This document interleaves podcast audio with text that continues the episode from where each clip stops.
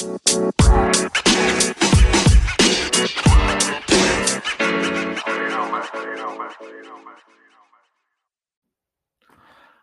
hello. Welcome to another episode of Now and Then with Brad and Isaiah. It's your host, Isaiah. Uh, it's gonna be another solo episode. Sorry, guys. Uh, little him and ha schedule stuff. Um, you know, uh, we'll get there. We'll we'll we'll get it all sorted out. Hopefully, we'll get a a duo episode soon, full strength. Um, but I really do have oodles and oodles of news for you.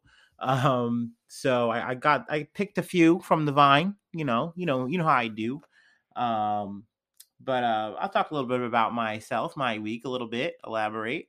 Um, let's see what happened. Major had to go without water for a day. Um, the apartment complex where I live, they're like, hey, we got to shut that down for repairs. Um, and uh, we'll let you know when it's back on. And I was like, oh, so I was pretty worried about that. Um, but luckily, it wasn't too long.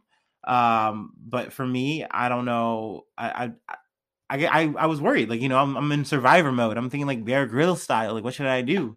So I went ahead and I got uh, a case of water, like you know, little water bottle things or whatever. Uh, and then I also got a bucket for you know, mm, poop, you know, you know the stuff, uh, just in case. But luckily, we didn't have to use it, so now I just have a new bucket. So that's nice upgrade. Um, let's see, food corner. I want to. I don't really feel like anything's too well. No, I did. Uh, I did a little du- food duo. Um, I went to Jimmy John's and I got the um, the JJ BLT and a pickle and let's see chips, the jalapeno chips, and an oatmeal cookie. And then I went to Skyline and um, I got two cheese coneys, a bowl of chili, and they had a uh, raspberry cheesecake, like a cheesecake with like raspberry drizzle and like whipped cream on the side. So I got all that and I ate it. So that was pretty cool. Um, that was maximum. Um, other than that, though, nothing too wild on the food corner. Um, TV, I've been watching some Arcane still. Hopefully, I finish that because it's been pretty good. Um, let's see what else. Stone Ocean came out, and I need to watch that on Netflix. Um, hopefully, I can get back to that soon and report on you guys. Report to you guys, tell you it's good. I'm I'm assuming it's just going to be dope. Um, so yeah, there's that. Um, that's that's that's the high notes. That's the big stuff. Um, let's see. Let's get into it. Get into it. Yeah. Um, the first thing I got is from the Guardian. Um, gangsters use vehicles to ram into Mexico prison and free nine inmates. So this is a pretty just eye-catching story for me that I, you know, immediately got into. It just felt like a Grand Theft Auto mission or something like that. But apparently things like this are becoming a little bit more common, at least in terms of like gangs in like Southern America and stuff like that. Uh, they're getting access to more technology and just more organized in terms of like saying, hey, let's get some vehicles together let's put some armor plating on a truck and let's ram a prison. So there was this prison in Tula, and um, let's see, the escapees include uh, Jose Artino, uh, Maldonado, Mal, Maldonado, uh, Mija, and his alias is El Mihi Mijo Cano. Ooh, I really, I really could have used Chris for this this one. I should, I really should have put this on the other one, at least for pronunciations. Um, but um, he is the leader of a local crime organization known as the Pueblos United, the Pueblos Unidos.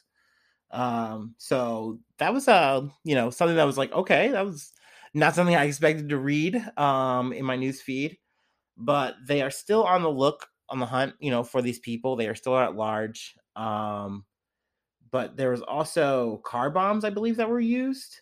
So that was also another development that they noted that this has kind of been like an escalation in tactics, because um, normally in Mexico that's not common. Um, also, apparently, uh, President Andres Manuel Lopez Obrador, um, he has turned to armed forces for public military security roles. I guess, in lieu of the situation, which is kind of like a backtrack from his hugs, not bullets campaign that he ran on. Um, you know, in some regards, you understand, like, yeah, you're trying to clamp down on crime. Yes, yes, yes. But like, when you are trying to sit there and say, hey, you know, we're trying to, you know, stop the violence, but you're doing things that are potentially like, I don't want to say more violent, but, you know, you're just having more military presence, not just police, you know, in cities, in places, and stuff like that. I know that that potentially can ratchet up, ratchet up things and make things even more intense. So, um, you know, if there's any more uh, to get there, we will definitely keep you posted. Or you know, if they wind up finding the guys, apprehending them, Um, because um, it's interesting. Um, also, they said too um, that even like drones and stuff have been kind of utilized, which I was like, man, like technology just keeps on increasing, and I think um, as it trickles down, as people get more access to it, um, you know, you're just going to see more use of it everywhere in every single way, for good, bad, otherwise. So, um, let's see. The next thing we got, uh, I got this from American Military News. Um, this is also, you know, triangulated throughout. I found it throughout on Google News and stuff like that.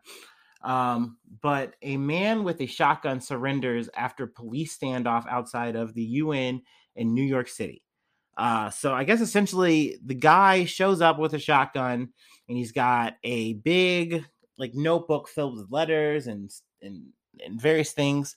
Uh, they haven't released the man's name or anything like that, but he was a gray haired man from Florida. Um, and it is possible maybe they have released it. I just didn't find it in this article. Um, but essentially, you know, he had this and he's like, look, I want these documents delivered. That's what I'm trying to do here. And um, apparently the UN was already in session or whatever. But I mean, I don't know if he would have been able to get in anyway. I'm not sure if he had an appointment. I don't know how any of that works. Um, but the police, you know, were there on the scene. Um, like I said, obviously in the title, there, there was a standoff. Um, essentially, I think he drops the letters and has them pick it up, and then he, you know, they, you know, have him put down the gun. They have him, you know, get down, and they come in and they, you know, kind of swarm the area and handle it. Um, it was all wrapped up within the day. Um, but I definitely remember getting the headline about that, like, and it was like ongoing. I was like, oh man, that's that's really tense. So uh, it's weird these kind of standoffs that are happening in front of these, you know, government, international, you know, what have you buildings. Um, I mean, maybe this is more common, and I'm just hip to it this year. But I mean, this seems a little bit new, new tactic. I don't know, um, new meta, if you will. Um, if they do release names, stuff like that, I would uh, definitely, hopefully, get that back up here and get that on the pod for y'all. Um, but let's see. We also have from the AP MLB owners lockout players. Uh, this is the first work stoppage since 1995. Uh, so this is news to me. I didn't know that there was a a um, work stoppage that set off the World Series, like I guess for 1994 or 1995. Um, I, Brad would probably be killing this part right here for sure, for sure. Um, but it is one of those things where I was like, okay, so this is like a big deal then. Like this hasn't happened in about a quarter century. So, you know, obviously something is happening here. And apparently, um, it has to do with money. Uh, the salaries for players have been cut, I guess, dramatically over time or steady over time. And um, I guess now is the time for the players to kind of say, hey, we need to put our foot down before the next season. So if we do it right now, I believe Wednesday is when it all kind of went into effect, the lockout. Um, essentially um, this is going to be their best shot at getting a better deal, getting a better negotiation. Let me let me hit that smoke break.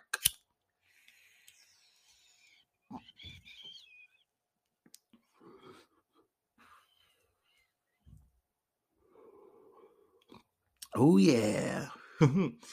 um, but ooh, look at me losing my train of thought.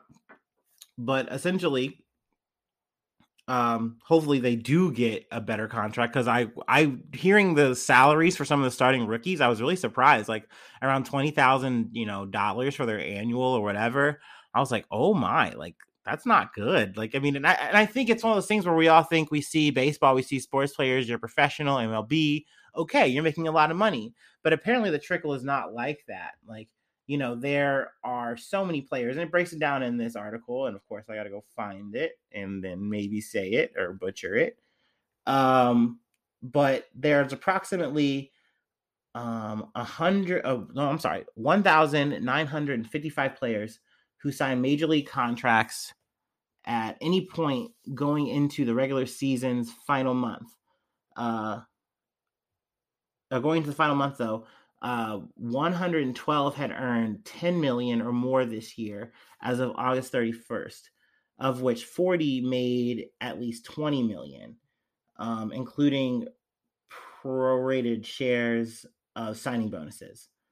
Um, so essentially, there's a lot of numbers, guys, and numbers are not my thing. Um, there were 1,397 earning under a million, of which 1,271 were at 600,000 or less, and 332 under 100,000 and a group of younger players who shuttle back and forth to the minors. Oh, and I didn't even think about the minors part too, where it's just like you're literally just bubbling on water. This is more like a hobby to you. You might even have to keep like a second job or something to keep your, you know, your lights on and stuff. So I mean, eh, don't get me wrong. I'm I'm really level with you guys. Baseball's kind of boring to me. I might have said that before on the pod. Um, if it's your thing, I'm sorry, but um, at the same time, it is a sport. You know, it, should be just at the same echelons as football or whatever.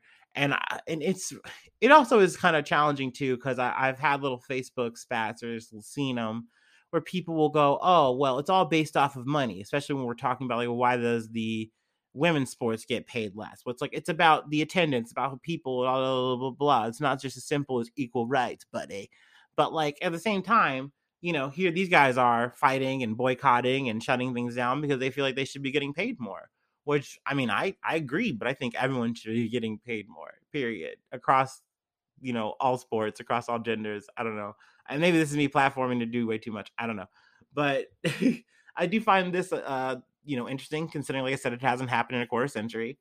Um, you know, we're not super sportsy over here, but at the same time, we will keep you posted with more um because you know lockouts protests you know we're about that we're really about that now and then so um but speaking of who's locked out uh cnn fires chris cuomo um i got this from cnn business just to be ironic um but it is active story everywhere. Um i am also glad that this article does point out the fact that not only was he terminated because of his involvement with his brother um andrew cuomo in terms of the uh, sexual assault allegations um, and lewd conduct, whatever the, the, the whatever it is, all the the stuff we've been covering. Um, but essentially, they also added about his own personal uh, allegations from a woman who's not been named, I believe, but essentially it is kind of an ongoing thing. And initially, the story started. I want to I want to say around Monday, Tuesday, um, with CNN saying, "Hey, we're going to suspend him indefinitely." You know, we've been doing an ongoing investigation. Things have come to light um, about his involvement, and so we want to look into it. And they, I think, released some of their findings and things of that nature. And what it's been showed and is post also like other people have been talking about this is well, Chris Cuomo wasn't just talking on the news, being non-biased and just supporting his brother. Like he was doing more than that. Um, there was texts um, and emails pretty much saying, like, hey, here's the situation your brother Andrew's in, Chris. Can you help? And he's pretty much responds to the effect of, I'm on it. And by getting on it, he pretty much leads to go to talk to people who are involved into, into this whole thing. So I imagine victims, um, other people who are just potentially connected in a network essentially just networking the whole problem which is already bad like you can't do that like that's fucked up on his face right there like as a news reporter for a professional you know thing like cnn you have to be as non-biased as possible i mean obviously you know they have the liberal slam that's kind of a known whatever but in terms of defending a corrupt you know politician, brother or not, that's fucked up. And CNN really should have been on this. They really should have just canned him right then, took him off the show, what have you. But they didn't. They rode the wave. They wanted to just you know, kind of just scuttle through this whole situation. Um, but I think when things came to light and then more people even pressed about it, I think that's why they just said immediately, just yeah, we're firing him, we're terminating him. Um, so we'll see about the allegations as well, if there's any more fallout. Um, you know, I, he has been replaced. Uh, gosh, let's see. I got the name here. Michael Schmerkarnish, Schmer Schmerkunish, Schmerkonish. We're gonna go with that one. Yes. Um, so that's like the Cuomo primetime slot that got replaced. Um, so I guess he's gonna be doing the handoff with Don Lemon or whatever. Not that I'm really that into it. I just learned what that was, and I'm like, oh, is this like so instead of doing like an intro or something like that, they just like have two guys in a face panels talk to each other, and then that's it. Like, all right, I guess that's new wave. Um, but um, you know, bigger development. We'll see what happens with the brothers, the Cuomo's. Um, you know, they got some shit to to deal with, it seems, and uh, we'll see what happens with that. Um, let's see, let's see, let's see. Uh, and last but not least, uh, we wanted to give flowers, uh, condolences to Bob Dole, longtime public uh, servant and World War II veteran, uh, dies. I got this from ABC News and also CNN. Um, but he died of, I believe, cancer complications, uh, lung cancer. Um, it was stage four, if I'm not mistaken. Um, but essentially, I didn't know. I knew he was a senator. I knew he was a candidate. I didn't know which side he was, but I guess a Republican. And um, and I knew he was a Republican nominee because I watched Futurama and he was one of the talking heads. And I don't think they actually used his voice, but it, I just remember him always saying, "Vote for me, Bob Dole," and like that was cool. That was really funny. And um, apparently, he was a World War II vet. I kind of learned that a little bit more today, doing a little deep diving, um, learning about his, you know, his time serving. Um, interesting man, definitely a hard fighting guy. Um, he was a senator. You know, that was uh, his big occupation. But um, he did a lot of things off of the floor too. You know, so I, I appreciate that in a way. Like I had forgotten that he was on the Daily Show and you know was just active in TV stuff and things of that nature. So that was pretty cool. Um, obviously, we are not going to be doing him justice, but we did want to you know, give flowers. And I know a lot of times we do bag on people, but I mean, from what I've seen, what I know, Bob Dole doesn't seem too bad.